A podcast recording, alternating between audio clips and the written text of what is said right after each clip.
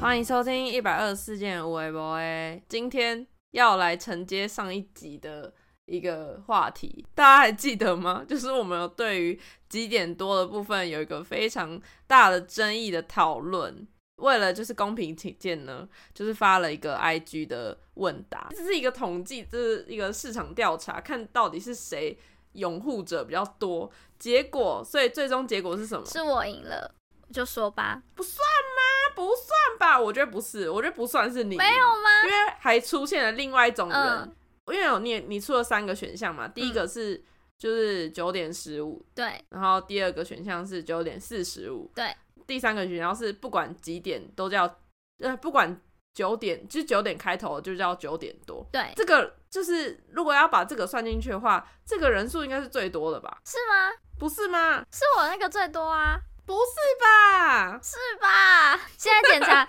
现在检查，让我们给我们一点时间。哎、是你最多我就说吧，好啦，好啦，是你们这种时间观念太差的人才会觉得只要九开头都九点多。哎、你这样骂到很多人哦、你这样骂到很多人，请小心发言，好不好？没关系，我可是是没有骂你。们哦、我可是没有骂你们，就是 我可是连你们的批评都没有，你凭什么批评我们？奇怪，直接开始走心。反正呢，九点多就是九点多一点，叫九点多。我相信就是我们的听众比较守时而已。就是我下次见到一个人，我就要先问他说：“你到底你觉得几点多是几点好，？” 然后我另外还有发现，我们上次不是还有讲到说，到底哎、我忘记我们有没有聊到了，但是反正我我妈，我去问我妈，嗯就我妈的想法是跟你完全一模一样，跟我的猜，就是我原本以为她跟我的想法是一样，想说就是同一个家出来的，应该那个观念会差不多。嗯，结果他竟然也是回答九点十五才是九点多。后来我就是不信邪，我就再去问我妹，我想说同一个家里面一定有跟我一样的吧。嗯，然后就我就问我妹，我妹给我了一个超精准的答案，嗯她就跟我讲说。九点多，它的定义的话就是九点三十一分到三十九分都叫九点多，那它还比你早一点 呢、就是你是四十五这，这哪来的定义呀、奇怪，就是也是蛮好笑的，就是三十九是什么鬼数字，就是也是挺有趣。然后我就觉得，好，那至少我跟我妹是一样的。然后终于可以知道为什么我妈每次在我们家叫我们起来都都叫不动，因为我们都一直觉得根本就还没有到那个九点多，根本不用起来。有个好笑，太夸张了。妈妈觉得这自己很可怜，这样到底去哪里学来的几点多这样？对，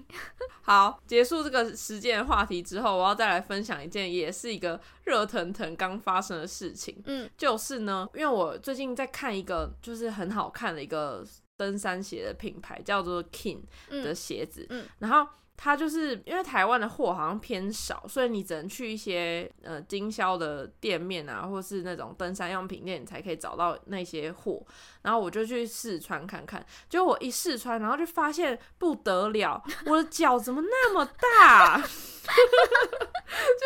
我，就是我平常我平常就是跟大家解讲一下，我通常应该是穿大概二四半嗯到二十五。然后顶多顶多真的顶多有些版型比较小，会穿到二五点五，就是我可能故意会想要穿大一点的 size，我就比较不会那么紧，嗯所以才会穿到二五点五。但是那些都还是算在女鞋的范围内，因为女鞋可能就是有二五二五点五，就是大概二六以前都有女鞋嘛。嗯，结果我穿了这款鞋子，真的是我只能跌破眼镜。我想说我，我我脚真的有那么大吗？因为我就是穿了二五点五，发现太小。然后那个我在请店员说，那再让我试下半号，然后我就穿了二六，嗯然后就发现不行，还是太小。结果呢，就是店员要再帮我拿大半号，就是大概二二六半嘛。嗯然后他就跟我讲说，他就跟我讲说，哎、不好意思，就是女鞋只有出到二五点五还是二六之类的，就没有就没有出女版的了。嗯然后所以就只能往男版的，就是男版的鞋款去挑。嗯然后我只能想说，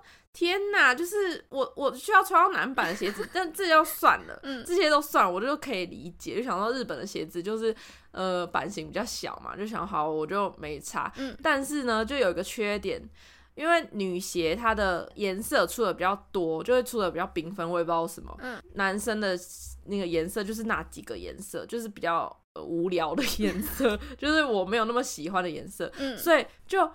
而且这就没办法，我也不可能说硬穿一个就是很紧的鞋子，因为那一双也蛮贵的。然后我也不可能就是那边说就是穿一个想要很紧的鞋子，然后讲我一直想说可不可以说服自己它会变松，但不可能，它就是我的脚就是太长，我脚趾头就是会顶到，所以我一定必须一定要穿大。就是大的那个 size，嗯所以我就开启了就是一段很辛苦的找鞋的旅程。嗯我就在那边狂，就是去各种用品店，然后鞋店，然后就问他说：“不好意思，你们有没有黑女男版的二六半的鞋子？”然后他们一听到，我一刚开始我都还会嘴软，因为嗯我就会想说，从我一个女生讲出就是 讲出我要男版那么大鞋子，他们一定会想说我是在开玩笑吗？嗯然后他们有好，就是有几个都会有点迟疑，想说：“哎、是你要穿的吗？”之类的。嗯但是因为我就讲的很坚定，因为我就已经很确信，我已经试穿过，所以我已经确定我只能穿那个 size。嗯一开始会嘴软，后来都不会，我就是很明确，我就是要找这个 size，没有就算了，我们就去下一家这样。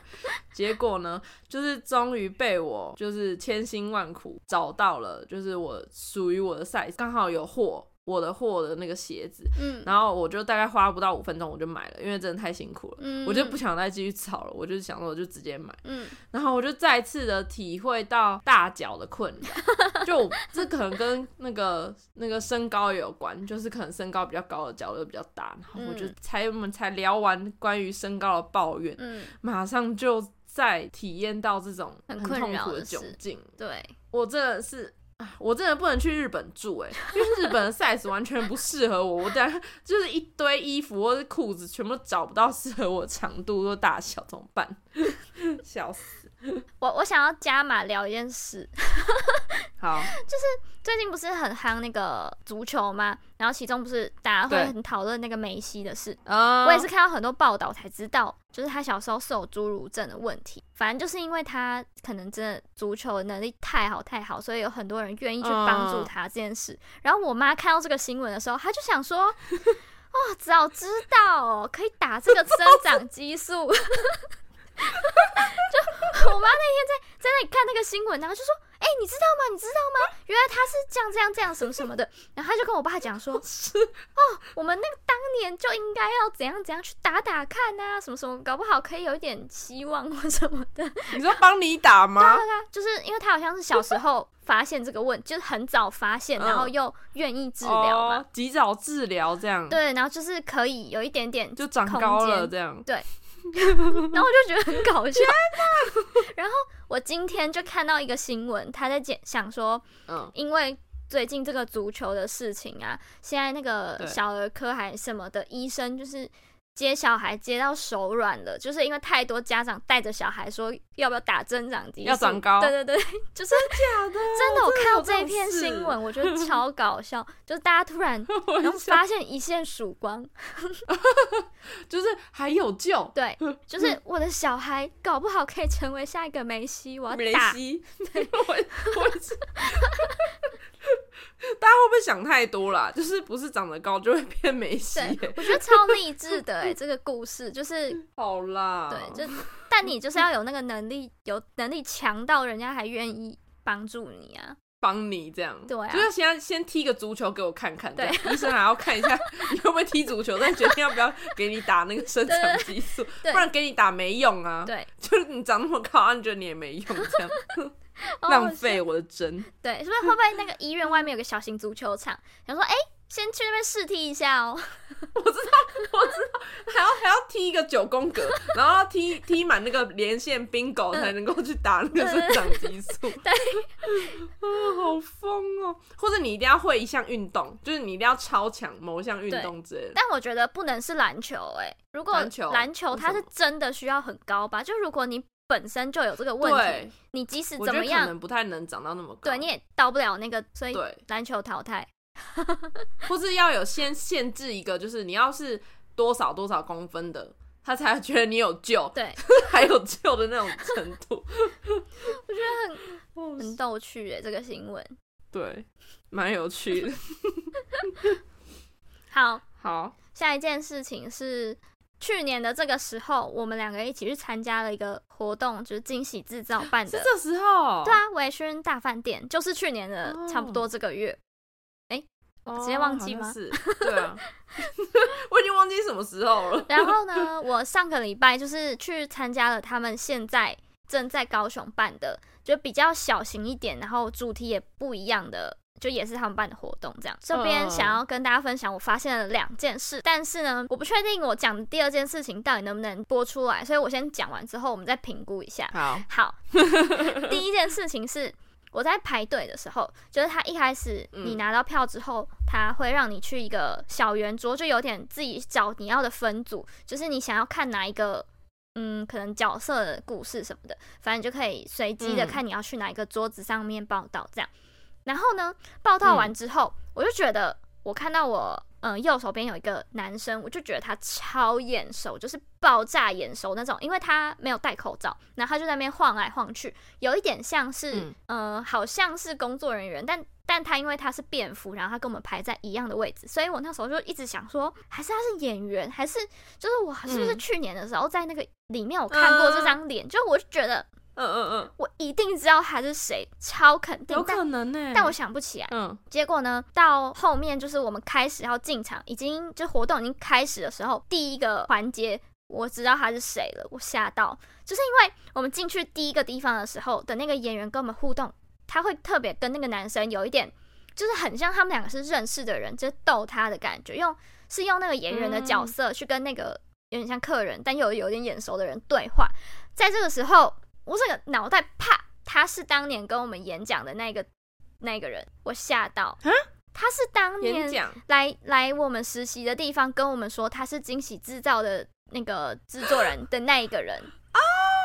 我是他，对然后是他自己下去演戏，这样他自己下去参加表演者，没有他参加，哦就是他是我们一样是。对对对对，是拿着票根然后进去要参加这个活动的人，但是我认出他了，我我因为我后我进去之后，我就觉得每一个演员好像看他的时候眼神都有一点，就是很像他们就认识的人，的人。啊，对，然后我就一直，我一开始就一直以为说嗯他也是演员，因为我就觉得我看过他，但我后来就突嗯然一个冰，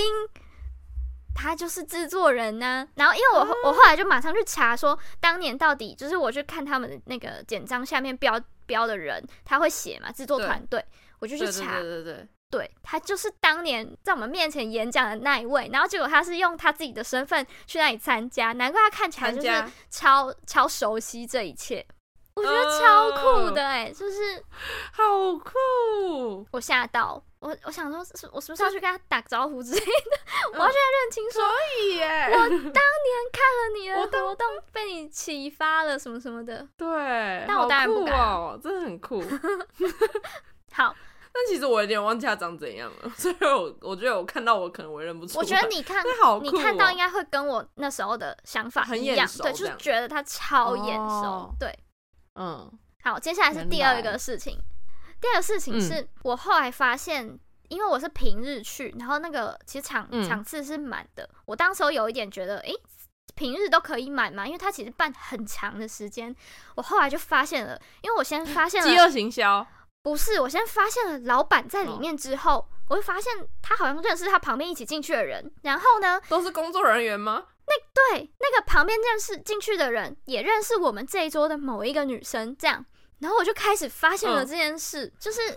那时候，呃，他一开始会叫我们可以站在那里排队的时候，可以跟同桌的人小小的可能聊天一下之类的。然后我们那一桌有一个，就是也是认识那个老板的人，他跟我们聊天，他自己主动开口聊天，说：“哎、你们怎么会来？你们从哪里来？什么的。”然后我旁边那个女生反问他之后，他说：“哦，我是受邀来的。”我突然醒了，我觉得说，是不是有很多人其实都是受邀来的？就是他们都没有自己买票。对他们应该来捧场的，让那个场次都要是满的，所以会邀请很多很多的人来一直看，一直看。看因为我遇到也有几个人，哦我听到他们就是跟那个售票的人会说，我是要看过什么什么，所以我现在想要看什么。然后我后来就发现，这些人好像哦。都是知道情况的人，所以他根本就是就是是对哦他想办法把票就是一直一直发出去，才让每个场是都满的，所以可能有一半的人都是不用付钱的。然后我就突然觉得，然后就会让你觉得哦，就让你觉得很参加，就是好像很多人一起来跟你参加这样，然后但是一半就是一半的人都是公关票对，对对对，我就突然觉得我好想要拿到哦。公关票、哦，我干嘛花这个钱我突？然就觉得我可以拿到吧。呃，你应该就去找他搭讪，我们下次就可以在一起，就拿到公关票就直接进去了。必须吧，在这里小喊话。一张一张也是不便宜的。但是我在这里把这个八卦爆出来之后，是好的吗？嗯，反正又不是大家都可以都会去认识那些人，对啦，对，也是啊。那你觉得？这可以讲吗想，？是也不是应该可以吧。可以吧？好，不是想认识他们就可以拿到公关票，就像我们嗯其实跟那个人也是稍微有点关系啊。还是我们这样一讲出来，他们就会来，就是为了要堵我们的嘴，给我们公关票，那这样也是不错。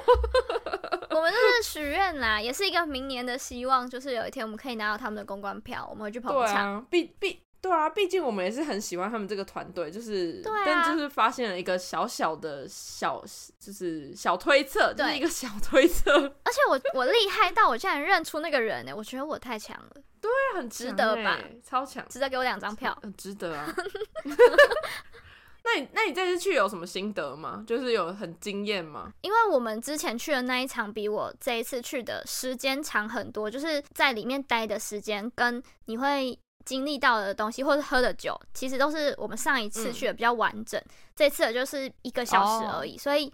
我有点。大概都知道会发生什么事，因为第一次真的太震撼了，那些演员啊什么的。但我这次去的时候，我有发现的事情是，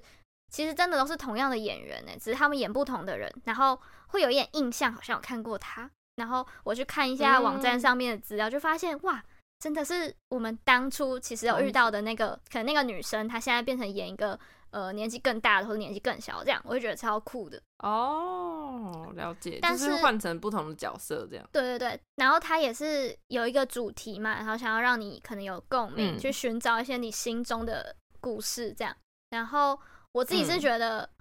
看完还是觉得他们真的很强，就是跟跟上次一模一样，只是因为我本来就有一些预设立场，他们会做到这样，所以我没有特别的感受。但是跟我同行的伙伴呢，出来之后就是大爆哭，大爆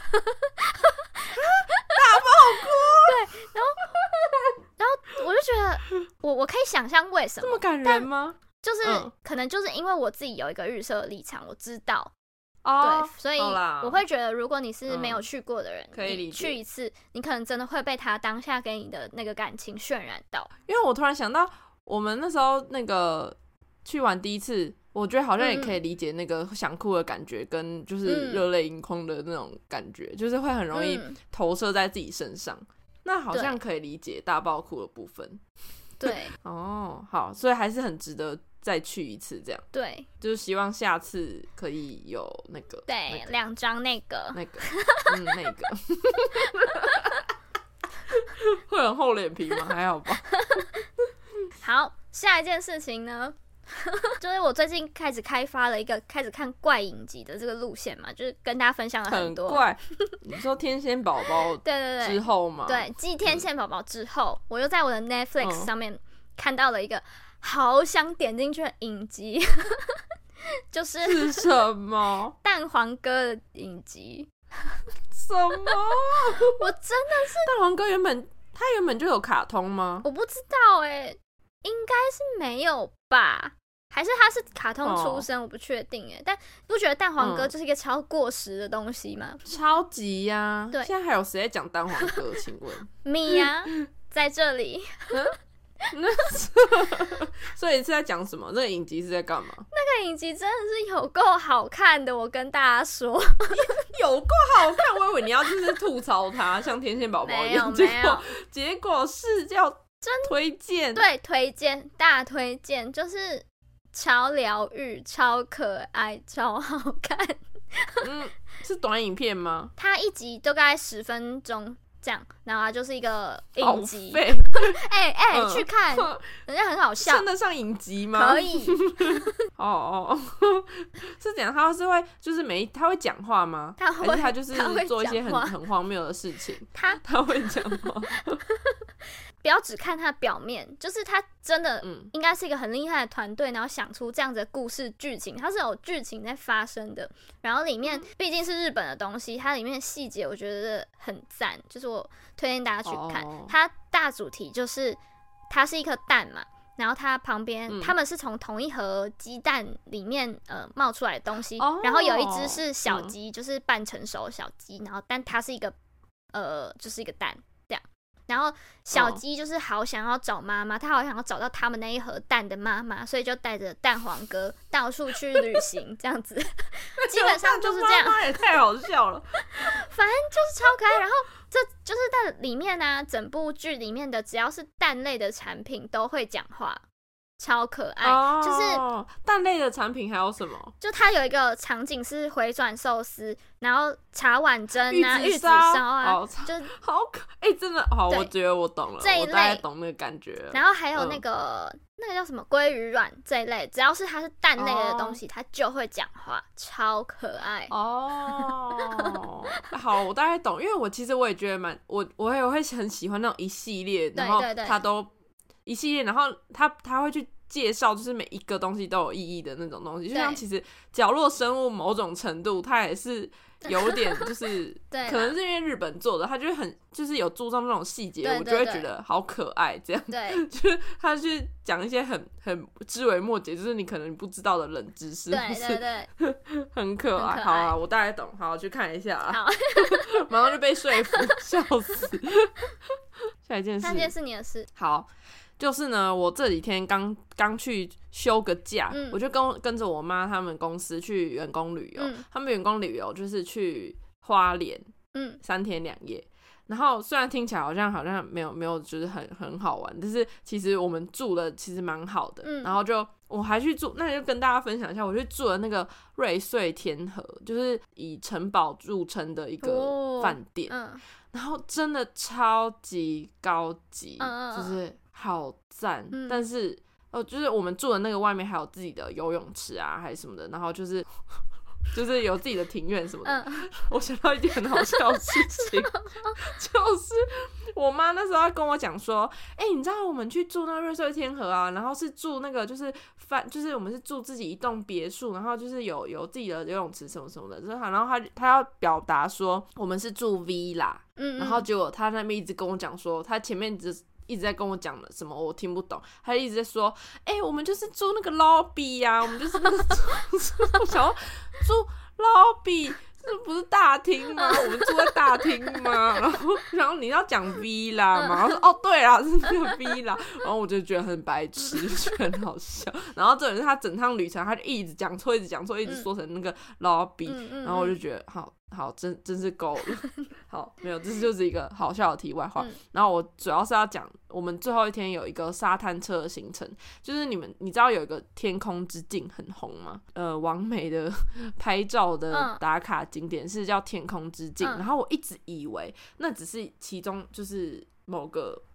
某个河或者某个海。就是有个，就是海边有一个东西可以给你拍照这样，嗯结果我发现那是要买行程你才可以去拍的，你不是你想拍就可以去拍的地方。嗯而且那个天空之镜啊，超级，我看到我整个傻眼。嗯我我想说应该是会有就是什么很厉害的风景，结果没有，它就是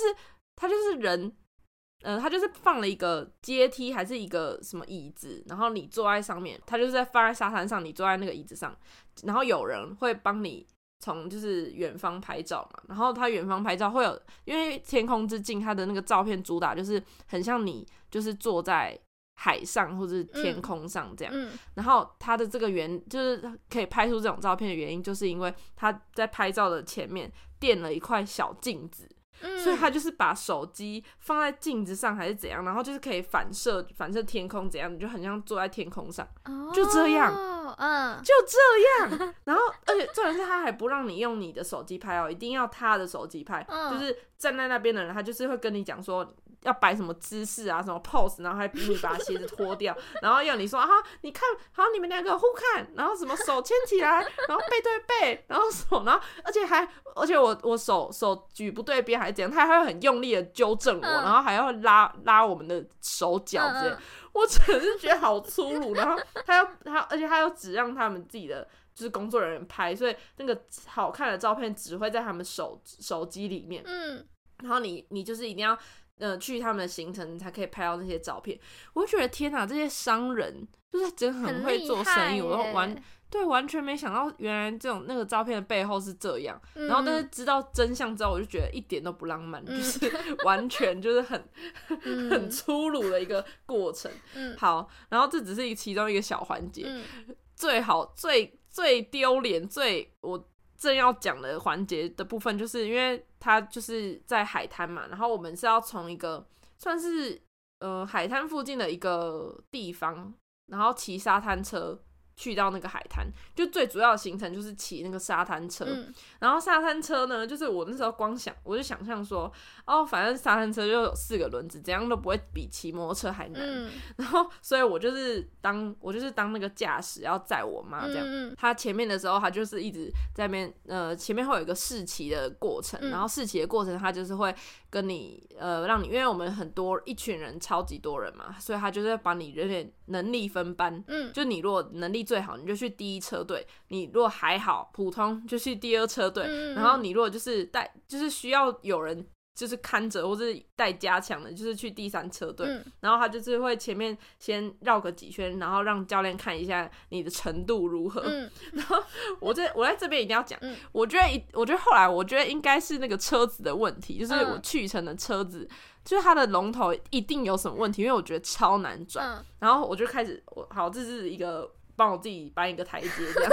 然后我就开始骑了嘛，嗯。然后我就骑了之后骑几圈，我就觉得好难转，他就一直说那个什么转弯的时候你要身体要跟着压还是怎样，嗯。我就我已经压了，然后就是死不转，然后我就是骑的很狼狈这样，嗯。我就骑了那两三圈，然后就我就我就想，我那时候还没有意识到说我好像骑的很烂，嗯我就觉得应该还可以吧，因为毕竟我有在骑车，嗯。然后结果教练一看到我，然后就是要我。